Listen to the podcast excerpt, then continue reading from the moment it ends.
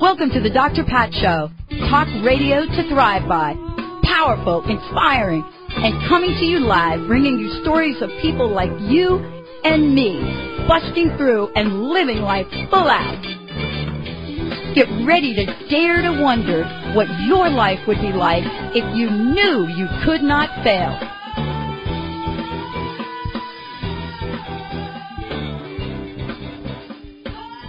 Hi there, my name is Scott Sulak, and you are listening to the Dr. Pat Show, talk radio to thrive by. I'm a friend of Dr. Pat, and I have been a guest host on her show before. She's traveling today. She asked me to fill in if I would, and I would be glad to normally, but today, in particular, I jumped at the chance. We have a guest today, Diana Nightingale. Uh, I'm going to give you a little brief intro. Diana's with us now since 1989.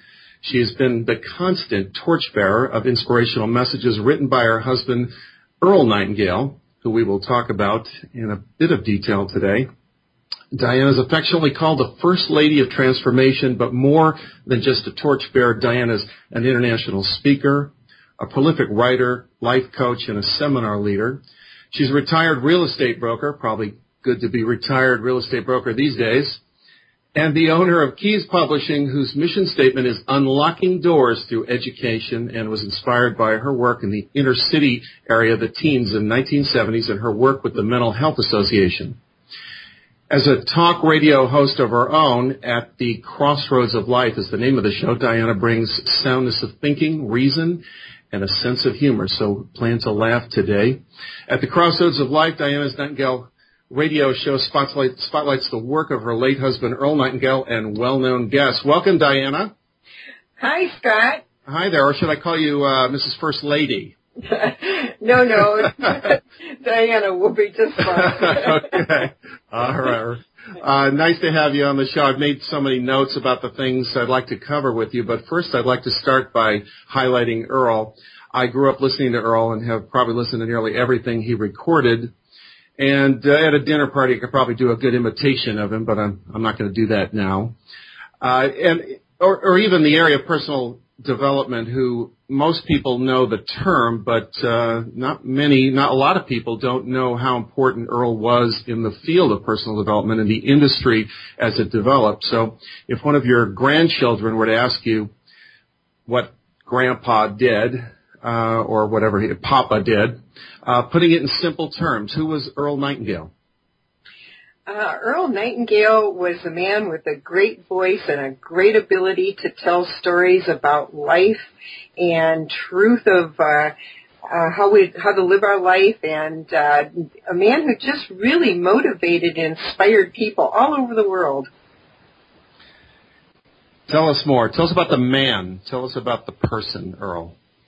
Oh, he was funny. He made me laugh all the time. He he had a great sense of humor. He had a real he was uh, very childlike in his uh wonder of the world. He was you know always amazed at the beauty of the night sky and sunrises and flowers and and he was just joyful. He's a very giving person. He was one that would literally take the shirt off of his back and give it to someone if they said, "Wow, that's a great shirt." Uh, just a really, really wonderful man. I think uh, from the time he was little, he said um, he remembers a moment in time when he was kind of kicking down a dirt road, and he was up in uh, northern Arizona somewhere, and and he could look at the mountains and the hills and the trees, and he said he just kind of stopped for a minute and he just chuckled to himself because he realized that he could move and they couldn't and that uh, he could basically go anywhere he wanted to, and he couldn't wait to grow up and just see the world and and uh, it, you know just experience the wonder of it all. Hmm. You know, I, I've uh, often in my talks have used a lot of different analogies and metaphors that uh, I picked up by listening to, to many of uh, Earl's recordings. But I wonder, as you're saying that, did he did he live his life always comparing life to various kinds of metaphors that he always seemed to use in his speaking? Yes, he did. Uh huh. He saw he saw the lessons of life all around him.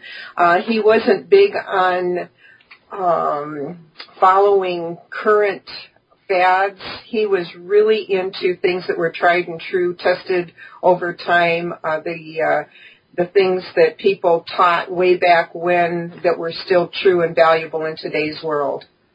Hmm.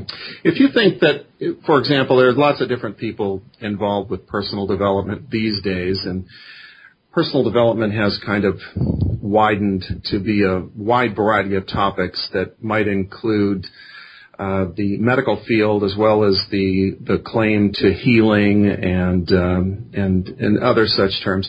How, how would somebody in today's in this day and age be able to compare to the kind of impact perhaps that that Earl had on the industry if there were going to be another Earl Nightingale and uh, that would have the same kind of impact and wouldn't be obviously Earl. What would that person have to do in order to make, what kind of message would they have to offer to the world and, and would it be a man or a woman do you suppose? Um, yeah, that's a tough question because I think one of the uh, things that Earl had going for him when he started making his startling discoveries about life and and success and that sort of thing was the fact that there really wasn't a personal development industry. And uh, back in the 50s, uh, all you have to do is look at some old time movies. I know I said one time to my kids, "What do you think those TV programs back in the 50s and 60s, you know, Leave It to Beaver and all that were all about?" And they said, uh, they were just comedies. I said, no, that was real life, you know.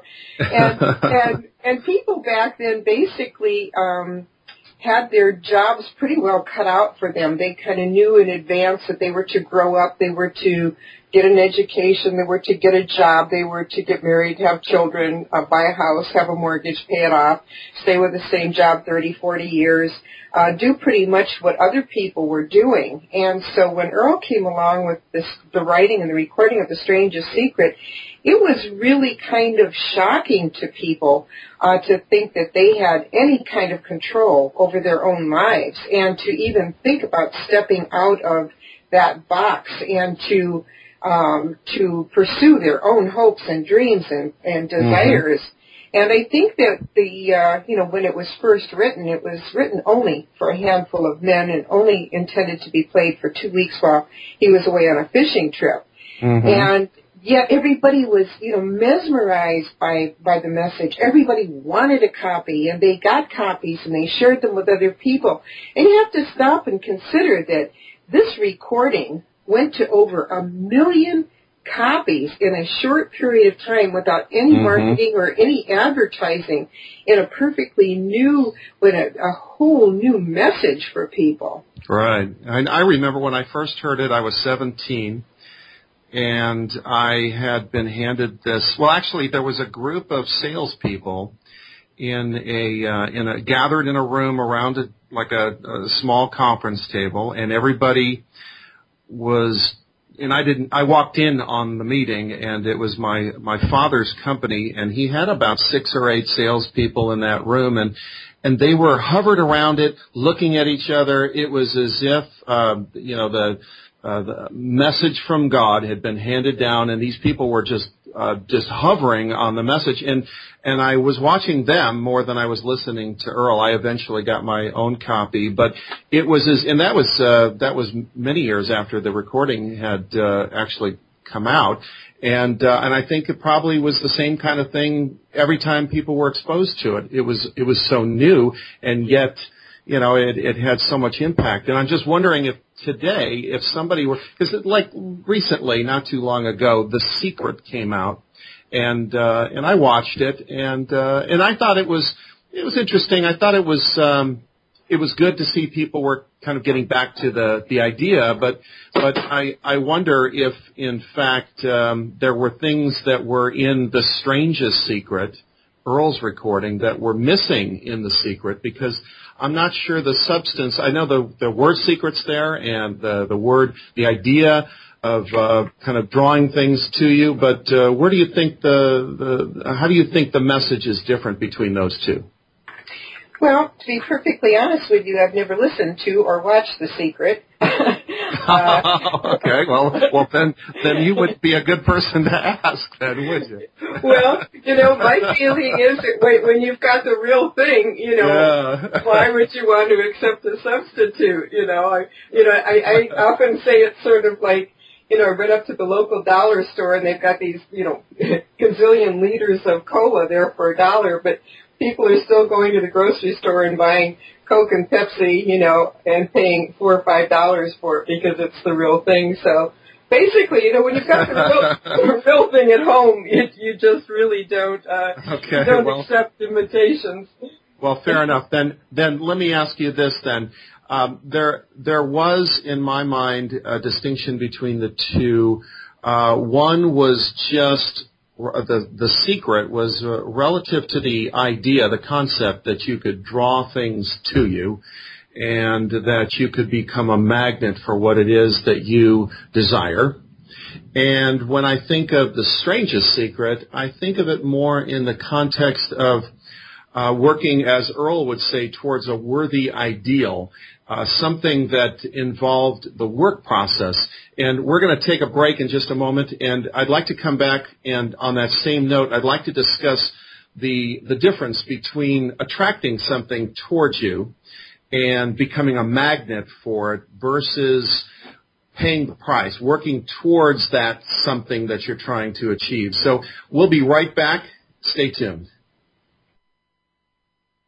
Hi, this is Ana Luque, author of The Yogurt Diet. Based on scientific research, this lifestyle has been carefully formulated to promote weight loss and boost the immune system. The Yogurt Diet will help you achieve overall balance and radiant health, even if you suffer from lactose and gluten intolerance, yeast infections, digestive problems, and more. Consuming yogurt daily is an excellent way to optimum health and ideal weight, and the yogurt I recommend is Greek God's Greek Yogurt. So thick and creamy. Greek God's yogurt is simply yogurtlicious. Greek God's yogurt is full of probiotic bacteria good for overall health. And it's made with all natural ingredients in the same tradition yogurt has been made in Greece for centuries.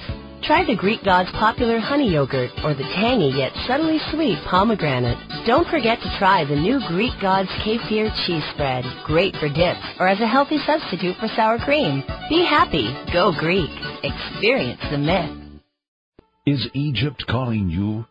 Join Dr. Friedemann Schaub and Danielle Rama Hoffman for an initiatory journey to Egypt, May 2010. Picture yourself meditating in a great pyramid, cruising down the Nile on a private sailing yacht, and exploring ancient temples in exclusive visits. For a journey that expands your consciousness and opens your heart, call 866-903-6463 or visit EgyptIsCalling.com. Do you like where your health and looks are headed? Or are you ready for a total transformation? Your dollars and days off have never been more precious, so why waste them on anything other than lasting, real rejuvenation? Sure, there are expensive spa vacations, and then there's total transformation. Join best-selling author Kat James in a gorgeous mountain setting where you'll learn the very food and self-care principles that transformed her beyond recognition without self-deprivation. Break free from the food and beauty self-sabotage and spend five days with the woman Self magazine calls a master of self-transformation. You will even celebrate the new you with a world-class makeover and photo shoot. Want a total transformation but can't afford to get away? A 10 Kat's teleprogram from your home via computer or phone. Make 2009 your year for total transformation. Call us at 877-54-TOTAL or visit us at totaltransformation.com. Are you living your life to the max? Is there anything you would like to change about how you feel or what you're experiencing? You can have anything you want, and empowerment psychic Linda Dickinson can show you the way. Living your life to the max is more than a catchphrase. What we intended when we came into this life. Empowerment psychic medium Linda Dickinson online at inmyfuture.com. For private sessions, call 800 206 9096. Live your life to the max.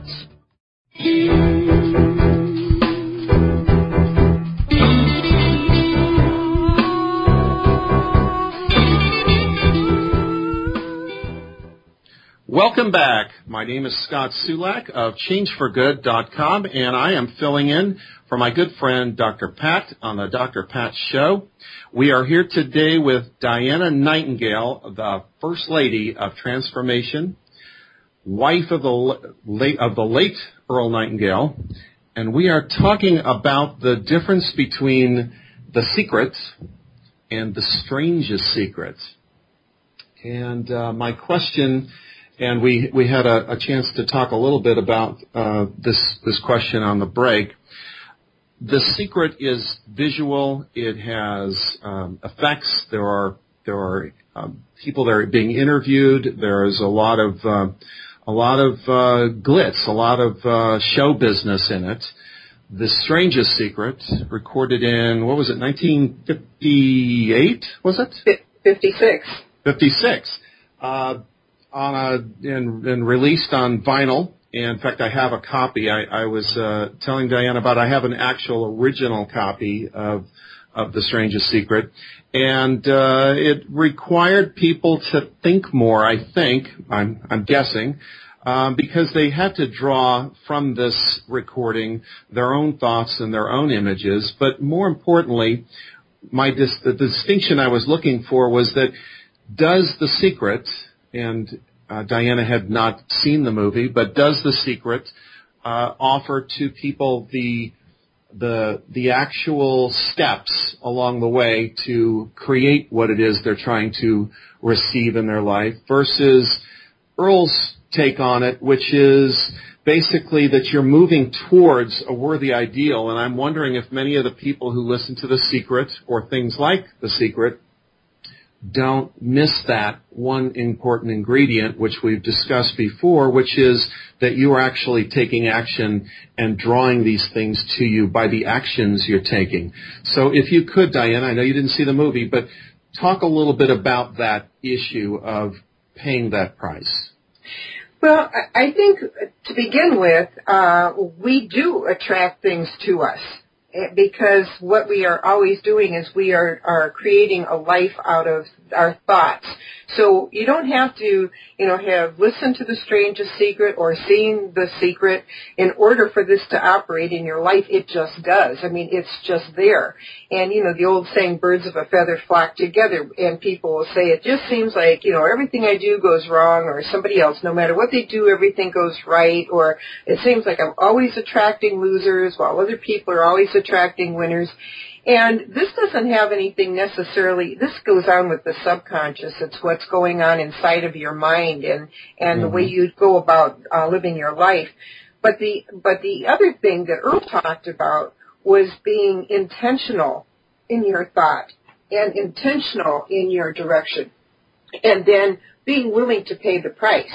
The price being either time, energy, money, uh, education, service, uh, whatever that may that may be. Uh, and you work towards that. You're always working towards that. And he felt that if you were working towards a worthy goal, you were already successful.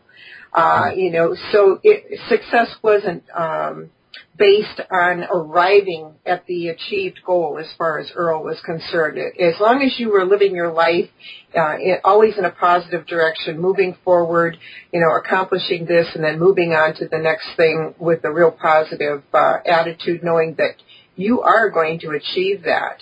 So there's a difference between, you know, setting out uh, like we all do. Someone needs a new refrigerator, a new car, we want to buy a new home, whatever that may be, you know, that's kind of like goal setting. We put the picture out, you know, we pick out the car, we pick out whatever, we put it on the refrigerator, on the bathroom uh, wall and look at it every day. But I mean that those are two those are two different things, but um, both ways, you know, you will attract to yourself whatever you're thinking about. So the term that Earl would use is we become what we think about. I mean that was really the the the, the centerpiece of that concept of the strangest secret. We become what we think about. Conversely, I, I would imagine that we we don't become what we don't think about. But what about all those subconscious thoughts, do you suppose, when we're thinking about them and we can't somehow not think about them? What about that? Tell me how you tell me how you how that stacks up for you. Well, I, I think first of all, I think we learn to think in certain ways when we're children. I think we're taught to think in certain ways, uh, even about ourselves. People, you know, our families either tell us that we can do it and we're great and that there isn't any obstacle that can ever come between us and what we want to achieve, or they tell us, you know, you'll never amount to anything, you're no good, you're just like your mother or your father or your brother or whomever. And so there are these, these thoughts that we have that are kind of, um, they're like the parental a voice in our head that mm-hmm. kind of overrides whatever we think we would like to do. And I think that at some point in time, um, if we aren't naturally optimistic, and a lot of people are. Earl was naturally optimistic, always. He always expected the best. Mm-hmm. Um, and if we aren't naturally optimistic, I think we have to take a look at the those thoughts and mm-hmm. ideas that we have and find out whether or not they're valid. Uh, and whether or not they're really keeping us from from achieving those things that we want to achieve. Mm-hmm. I think a lot of times uh, people do have a couple of different sets of thoughts, uh, kind of like the old cartoon where there's a devil and an angel on each of your shoulders. And I think that often people give too much energy or too much power to their negative thoughts. And uh, being naturally positive, as Earl was, it probably was a little bit easier than people who are kind of drawn towards negative thinking. Uh, any thoughts about what you might suggest to somebody if they happen to kind of lean more towards that negative side, how would you uh, how would you suggest they would they would focus more on the positive? What would you say to them? Well, I, I think you have to realize that every day is a new beginning, and that just because you thought a certain way or or had certain actions in the past, good grief, we would never move forward as a society, as a nation, as individuals, as, you know, our culture if we just stopped with where we were yesterday. And so I think it's always possible, you know, Earl said it was one thing that we could do is we can control our thinking. And um, I think that the more you practice it, you know, at first it's very difficult. Um, I certainly have had times when I've had to say, "All right, that's it. Don't think about that," you know, or mm-hmm, right. Go put on some music, get out of the uh-huh. house, take take a walk, whatever. And I think that uh, you know it's difficult. Um, I, I think that one of the things that that probably bothers me so much about so many of the um, opportunities that people have today to get involved with what's called personal development. Uh, when basically it isn't doesn't have anything to do with you personally at all. It really has to do with you know be, you becoming a follower of someone else's ideas, uh, joining another group, not becoming an individual. And I think that uh, it's really important to have alone time, alone time when nobody is influencing your thoughts and your feelings and to have some time for uh, examination of what makes you sad, what makes you feel good, what makes you feel bad, why did you think that in the first place, when did you first start to accept some of the negative aspects of your life.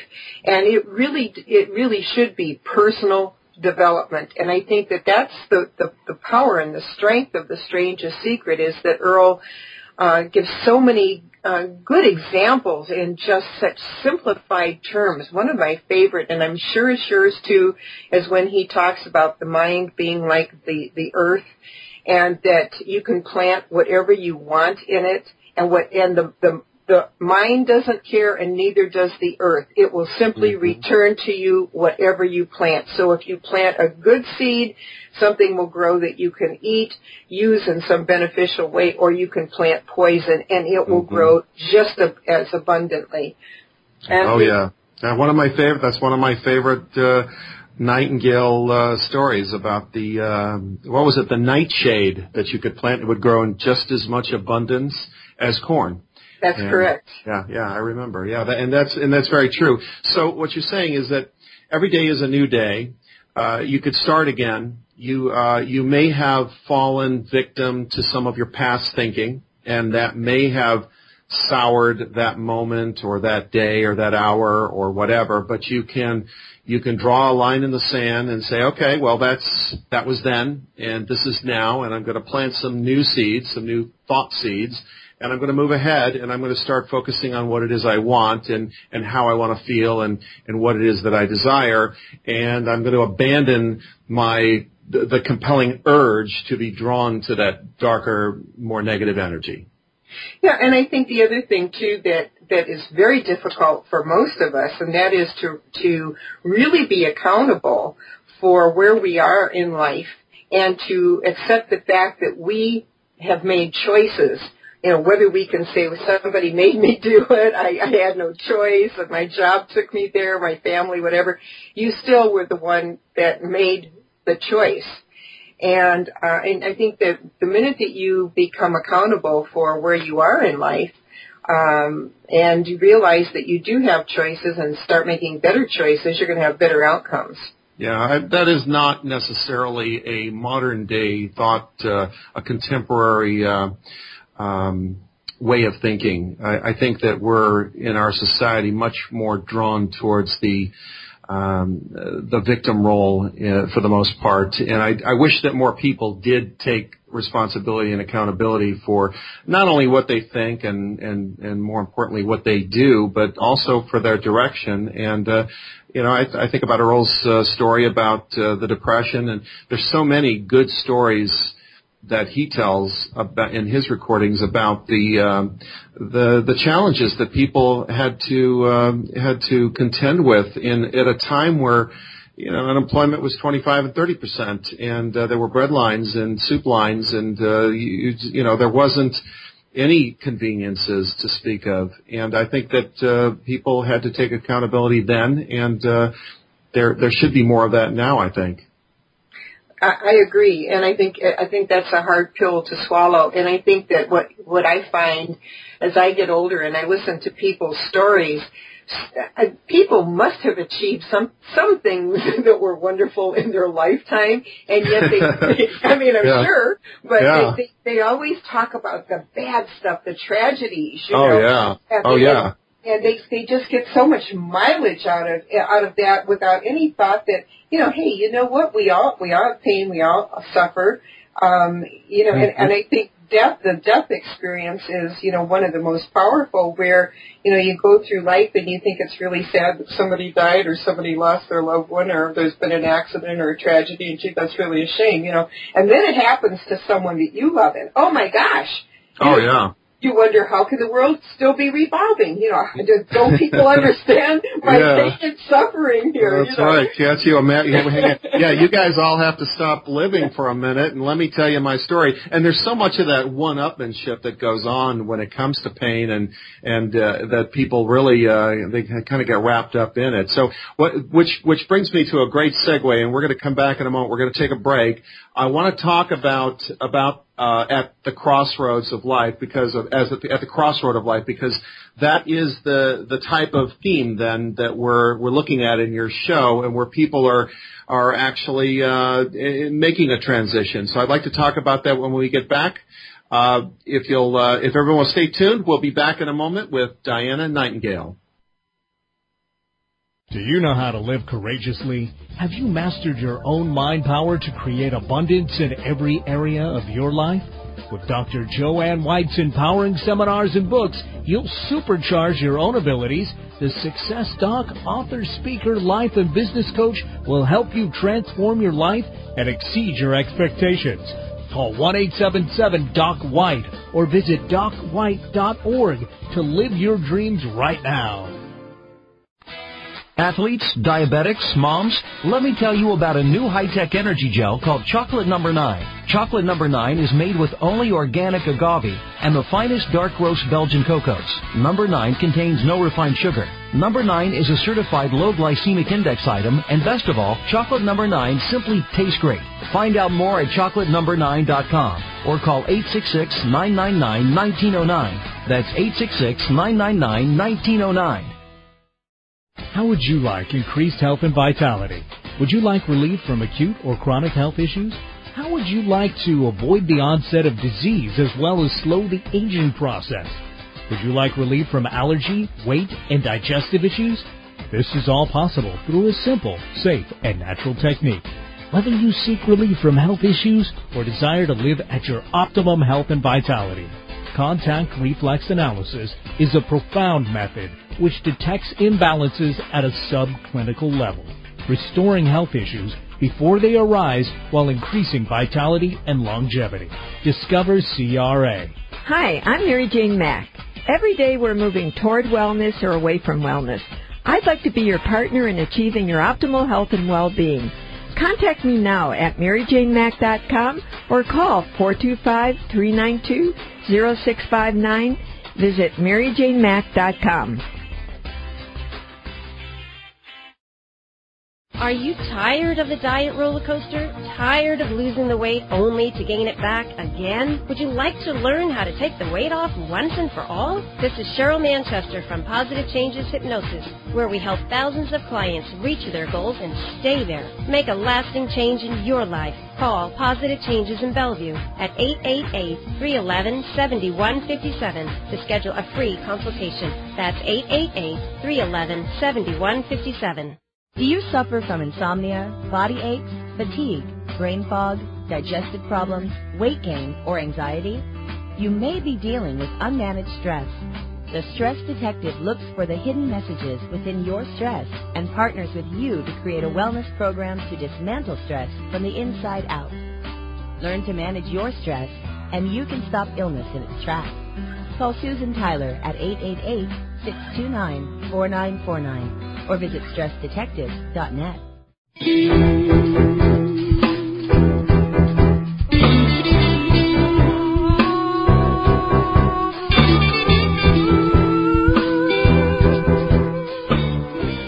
Welcome back. My name is Scott Sulak, and this is Dr. Pat Show, and this is not Dr. Pat. This is Scott Sulak. I am a friend filling in. She is traveling today. We are here today with Diana Nightingale, the First Lady of Transformation. How do you like that title, by the way, Diana? How do you like that First Lady of Transformation? Is that sticking? Do you like it? Is it good? it's been around a long time. The first time I heard it, I just, I just said, "What?" I, you know, someone introduced me, did the whole routine, you know, and the woman said to me, "But you are." And I said, "Oh, well, okay."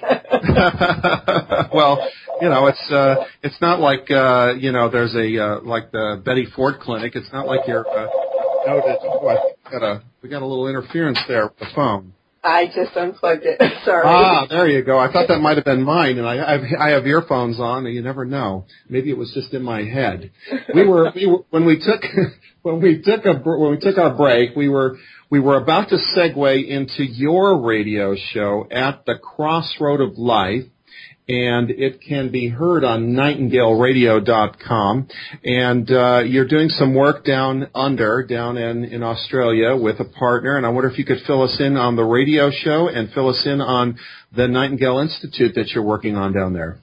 Okay. Um, well, some time ago, I was invited to be on a radio show, I guess about a year and a half or so ago, uh, with the Greg Norman, who has a radio show up in uh, Rhode Island. And we just really hit it off and we'd have these really great conversations, two and three hours on the phone and decided we needed to start recording some of the stuff. And uh, so we were doing a, a weekly um, program called At the Crossroad of Life. And um, and Greg's just gotten real, real busy. He was Mr. Mr. Rhode Island. He's a bodybuilder, and he's busy building a personal development radio uh, network. So we're going to be doing some stuff together in the future.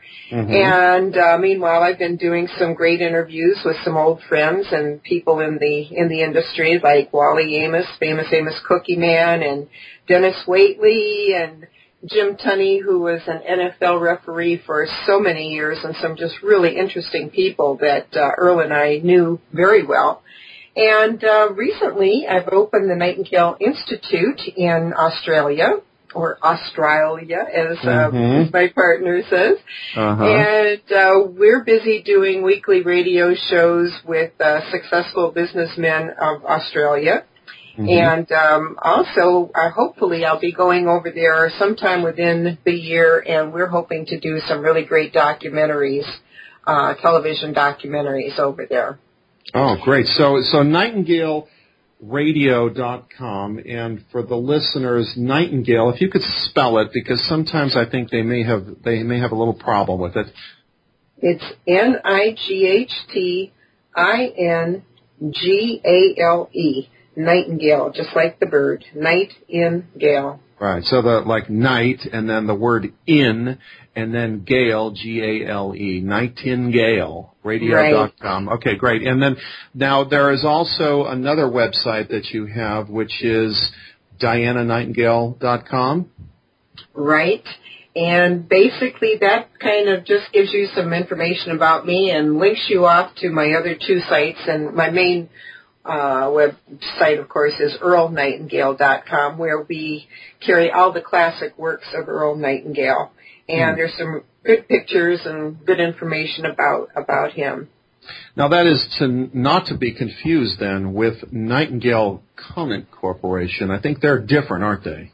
They are different. Yes, Earl Earl was the co-founder of that company um, back in the in the 60s, and but he retired from them in 1987, and we formed Keys Publishing at that time to take his work to future generations and to broaden the uh, the marketplace somewhat. I got you. So if somebody's uh, looking for work that Earl had once recorded, Nightingale, the earlnightingale.com, and they're going to be able to find everything they'd ever need there. Absolutely. And uh, this last year, I put together the Nightingale Library, which is the most uh, concise library of his work ever. Uh, it has the original Strangest Secret in it. It has a video.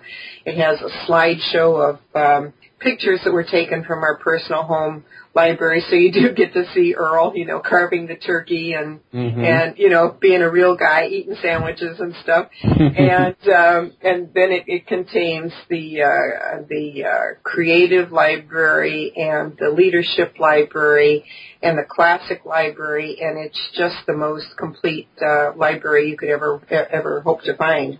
When you were talking just a minute ago about the uh, eating a sandwich, I was thinking about the story you told me the other day when we were talking, uh, where you had your your phone number listed in the white pages, and how anybody could just find your number, call you, and Earl would answer the phone, and uh, people would call, and he'd answer, and then you would hear the other side of the conversation. And what what did you say? He would be responding. Well, then why did you call? I could say said, "Oh, I didn't think you'd answer." exactly. Yeah, people would say, you know, that they listened to his radio show, and they, you know, he always talked about his personal life and our life and what we were doing, and so people would say, you know, I think he lives in Arizona, and so they'd be, you know, Scottsdale, and they'd say, you know, let, let's look in the white pages and just see, and they'd look, and they'd say, well, this can't be right, you know, it must be an office. So mm-hmm. they'd call and he'd answer and, and you know, and he'd say, oh, this is Earl Nightingale, and they go, yeah. Earl Nightingale, is it really Earl Nightingale? And, he, and, he would, and, and he would say, you know, uh, who did you wish to speak to? And they'd say, well, Earl Nightingale. And he'd say, well, here I am. You know, and they said, well, I didn't think you'd call. And he said, well, then why did you call? You know, and by now the people would be, you know, they'd be stepping all over their tongues because, you know, they didn't know what to say next. I but, can imagine. Yeah. Well, this day and age with paparazzi and all the different uh, layers to get through to people, I would imagine it's probably, uh, it would be really surprising to find somebody's name in the phone book and be able to reach them now. Oh yeah, I mean, how many times have you looked on a website and tried to reach somebody and they're you know, they're just not available? Um, but he, you know, he was a man who was very humble. He never felt he never took credit for anything. People would say, "Oh, I heard you speak in such and such a place. You changed my life," or you know, I listened to Strangest Secret. You changed my life, and he'd say, "No, I didn't." You know, uh, if the if the information I gave was valuable to you, you know, you were the one that did it. And he would say, "I'm just a conduit. I this is this is not new information. I didn't invent this information." Uh, and uh, he was just, and he always felt that it was okay to, you know, for us to sit there and let our meal grow cold while mm-hmm. someone came to our table because he said, you know, these are the people that you know basically put food on our table. Oh yeah, I that was a it was a really cute story when we were talking the other day, and uh, and you were mentioning that uh, besides the the fact that sometimes people would call and and uh, and surprise him, or or he would surprise them by answering, um, that uh, that he was so approachable in in so many ways in that when he would be speaking in front of a group, he would come in with his notes or his his prepared speech and he would say I'm just here to give a talk and then he would talk and then as he would finish each page he would pause and turn the page and talk and talk a little bit about that because that that uh, speaks to to to the kind of gentle soul that he was because he seemed so so down to earth in that way. Well, he was, and you know, Earl was basically a shy man. Uh, believe it or not, he was he he used to get he would just get absolutely paralyzed before he would have to give a talk, and he would just get he would just look at me and he'd say, "How can you sit there eating your dinner when all these people are sitting there looking at us?" and I say, "It's really good," and and you know, and he would, and then he'd sit there and he'd say, I have no idea what I'm going to say to these people, and I, I think I'm going to faint. And he just, he, he really had a tough time, and he said the worst time ever was when he spoke to uh, a group at, uh, I guess it was Radio City Music Hall, and he mm-hmm. said he he had to walk for a long time, you know, before he could just walk out there. And he he always said, "I'm a writer and I'm a radio person. I am mm-hmm. not." He, I mean, he did not enjoy public speaking. He was always very self conscious uh, it weighed heavily on him. And, you know, if somebody got up and walked out, he'd say, you know, I must have said something. And I said, or maybe they had to go to the bathroom. you know, which would be very helpful to him because he never thought in those terms. He always thought that it must have been something that he said or did. But he was just a real nice person. I mean, he was a blue jean kind of guy, you know, that, uh, mm-hmm loved his picnics and going boating and um, was just always so dedicated. He was just so dedicated to learning all he could about uh, the truth of life and then sharing it with others. And, and he was he was compulsive about the sharing part. He just wanted everybody to know every good thing that he ever learned. I was just reading while you were talking there that the, I was looking for this statement. Uh, his enlightenment had come when he was 21, working at CBS. He happened to be reading Think and Grow, Think and Grow Rich. When he read the words, "We become what we think about," and suddenly, like a bolt of a bolt out of the blue, he realized that that he had been reading the same truth over and over again. And I'm wondering, in his own his own words, the way the, the kind of down to earth guy that he was, how that would have come to him in what way, because he seemed like he'd be the kind of guy that would just kind of hit his head with his palm and say, "Oh, I got it. We become what we think about."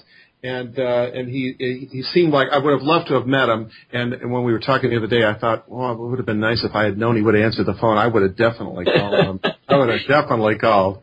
Oh, I need to take a little lunch too.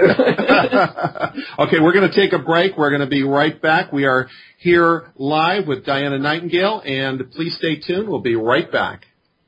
It's a new day. Join intuitive coach Dawn Marie Stansfield every Monday at 11 a.m. Pacific on the Dr. Pat Show Network. Dawn Marie focuses on the self-empowerment of individuals by examining present-day circumstances. She offers practical tools you can use to help overcome difficult situations and move forward on your life path. Learn more at dawnsvision.com and catch It's a New Day with Dawn Marie Stansfield Mondays at 11 a.m. Pacific. Visit thedrpatshow.com for show listing.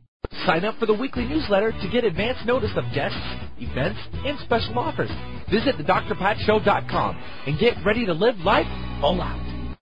Do you want to prosper by using good timing to work in harmony with the universe? Each year, show host Madeline Gerwick provides a new good timing guide so you can know the best times for all your important activities. To order the new 2010 Good Timing Guide, just go to askmadeline.com. That's A-S-K M-A-D-E-L-I-N-E dot com and click on the Polaris store or call 877-524-8300 to get your 2010 Good Timing Guide today. Reach your full potential and increase energy with the superfood of the Inca, Maca Magic. Maca naturally balances hormones, relieves symptoms of PMS, menopause, and erectile dysfunction. Maca increases energy, stamina, and endurance without caffeine. Learn more and live well with their amazing line of superfoods. Available online at macaroot.com. That's M A C A R O O T.com. or call 541 846 6222.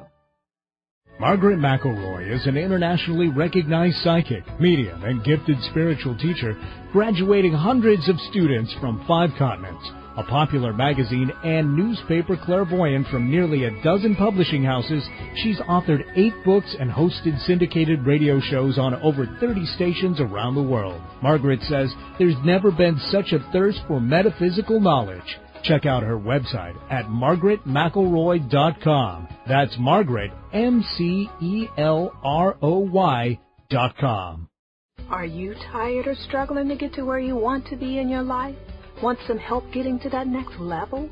Hi, I'm Dr. Melody Ivory, personal growth expert and passionate champion of your complete success. I'm excited to give you powerful books, teas, and coaching to help you easily transform your life from the inside out. Now is the time to make your life sing. Visit melodyivory.com for free articles, poetry, and affirmations. That's melodyivory.com.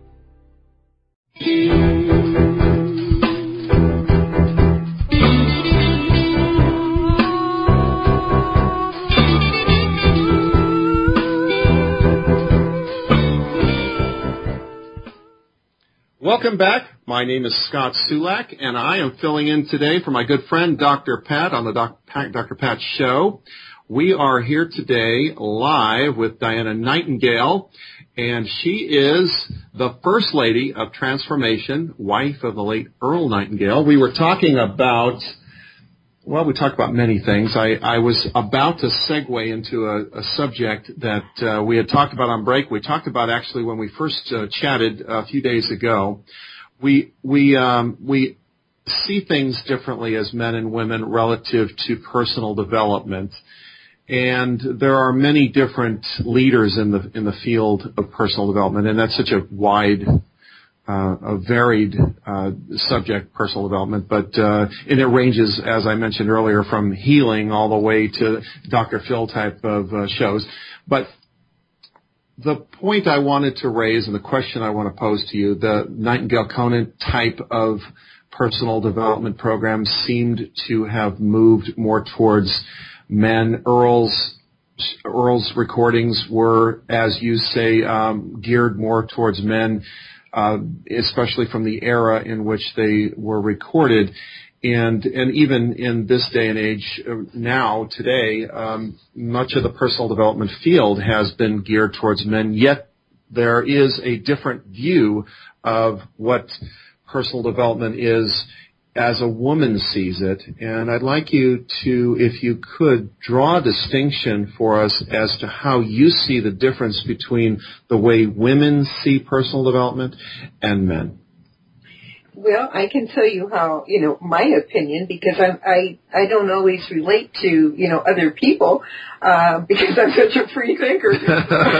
but you are a woman. uh, yes, I am a woman. Uh-huh. Uh, Earl was really happy about that.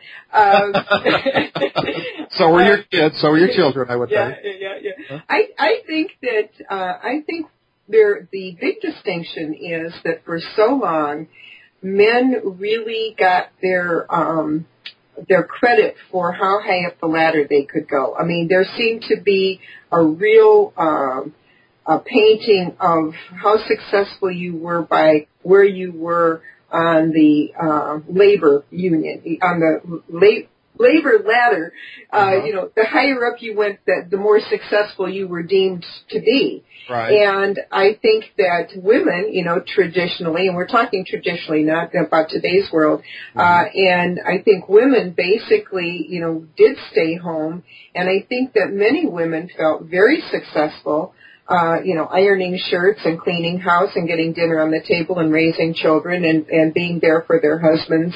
And so I think that to begin with, there was a difference uh, in an attitude towards, um, you know, what, what success really means. Mm-hmm. And I think that for a long time, uh, personal development was really sort of that thing that um, you sent your top executives off to the seminar, you know, off to the retreat to mm-hmm. either, you know, dump the stress of their lives or to learn new techniques or whatever. Mm-hmm. And I think that in, in recent times, what we're beginning to realize is that personal development should really be uh, something that leads us to success in being happy and satisfied with whatever it is we may be doing. Mm-hmm. So it no longer has to be a job per se, but anything that we pursue that uh, allows us to use our creative talents, our gifts that that are you know are unique to us, uh, and if we're doing them and we're doing them well, and we are uh, you know receiving what we we personally need, I think that's you know that's the way personal development is supposed to be, and I think that men still feel that. Um, success uh, is tied up in how much money they make and what kind of a car they drive and um, um, you know how big of a house they can afford and the titles and that sort of thing. And um, I think that there that we see such like you said there's such a diverse field today when it comes to personal development that you can almost plug into anything and feel that you are growing in your in your uh, personal capacity. Yeah, I would I would think, and and uh, as a mental health professional, I would think in most of my most of my practice, um, eighty um, percent, maybe more, eighty five percent is is women. Um, they seem to care more about how they internalize things and and I don't think men I'm not sure that men don't care. I just don't think they're aware or as evolved as women in that respect. So I think that they are more drawn towards the things of life, the status of life. Women more towards how they look, perhaps, if they were if we were to compare it, and uh, and also maybe what they could have, should have, or might have done. I don't think men do that anywhere nearly as much as women, but I, I think they do it but I don't know that um, uh, the field has actually developed the way in the, the, personal development field has really developed in the way uh, for women as it has for men, and I and I would like to see that take place because. Uh, uh it's it's difficult to say exactly what this world would be like if if if you know the two were closer, more closely aligned, and uh, and men understood that portion of the personal development, uh, and women maybe understood what men go through because there's a lot, lot more competition in uh, in the uh, on the male side. I think, although women compete with each other, but I don't think they do, um, like you're saying, in the hierarchy uh, as much of, of business and labor and the labor ladder, as you say. But I think that um, men could be uh, well suited to learn more about themselves and uh, and developing themselves to to be happier people. Okay, I don't think happy is necessarily the equation there as much. So so do you think that Earl appealed purposely more to men? Um, not necessarily. I think that his uh, programs in the early days were marketed mail order, you know, to men, uh, uh-huh. because that was the only that was the only way that anyone could get information. Uh, we didn't have computers and that sort of thing back then, you know. Mm-hmm. Right. But you know, in addition to the programs that he wrote that were you know on records and cassettes and so forth, remember he had a, a syndicated radio show. Oh yeah, yeah. That went what was on. the cha- was it changing time? What was it? The changing world?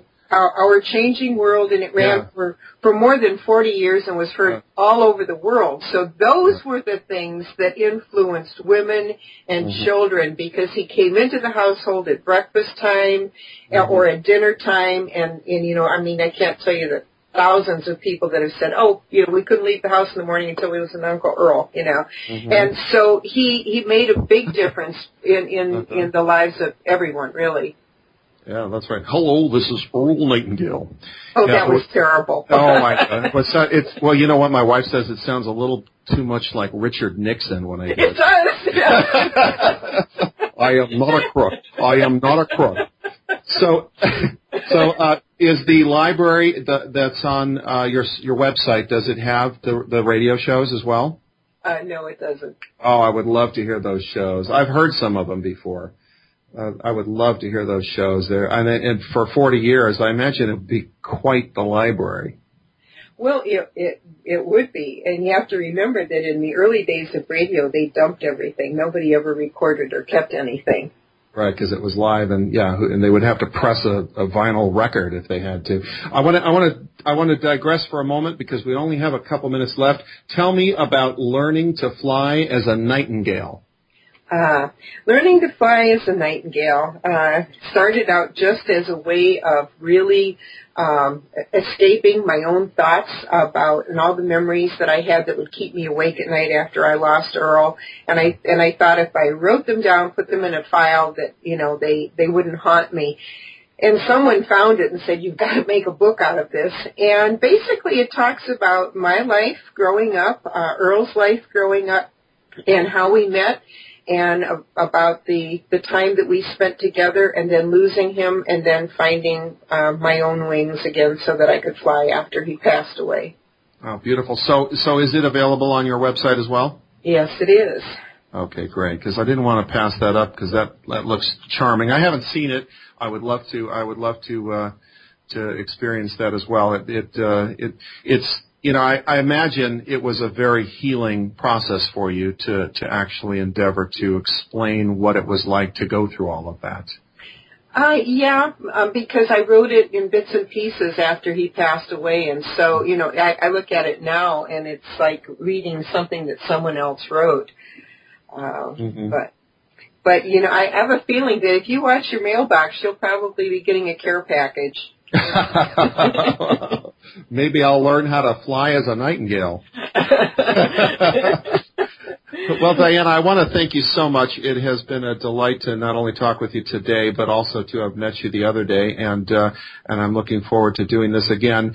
Uh, for the listeners who are just joining us, this is Diana Nightingale, who has a website, several websites. I'm going to ask her to repeat the uh, addresses, the URLs one more time, please, Diana. Yes, uh, you can go to earlnightingale.com for all the classic works of Earl Nightingale, and they will also link you to our other websites, which is uh, nightingaleradio.com, diananightingale.com, and our Australian uh, website as well. Oh, wonderful. Okay, and uh, if and for those of you who are regular listeners, uh, we will be back soon with Dr. Patch. He is traveling. I am filling in. My name is Scott Sulak. You can find me at changeforgood.com.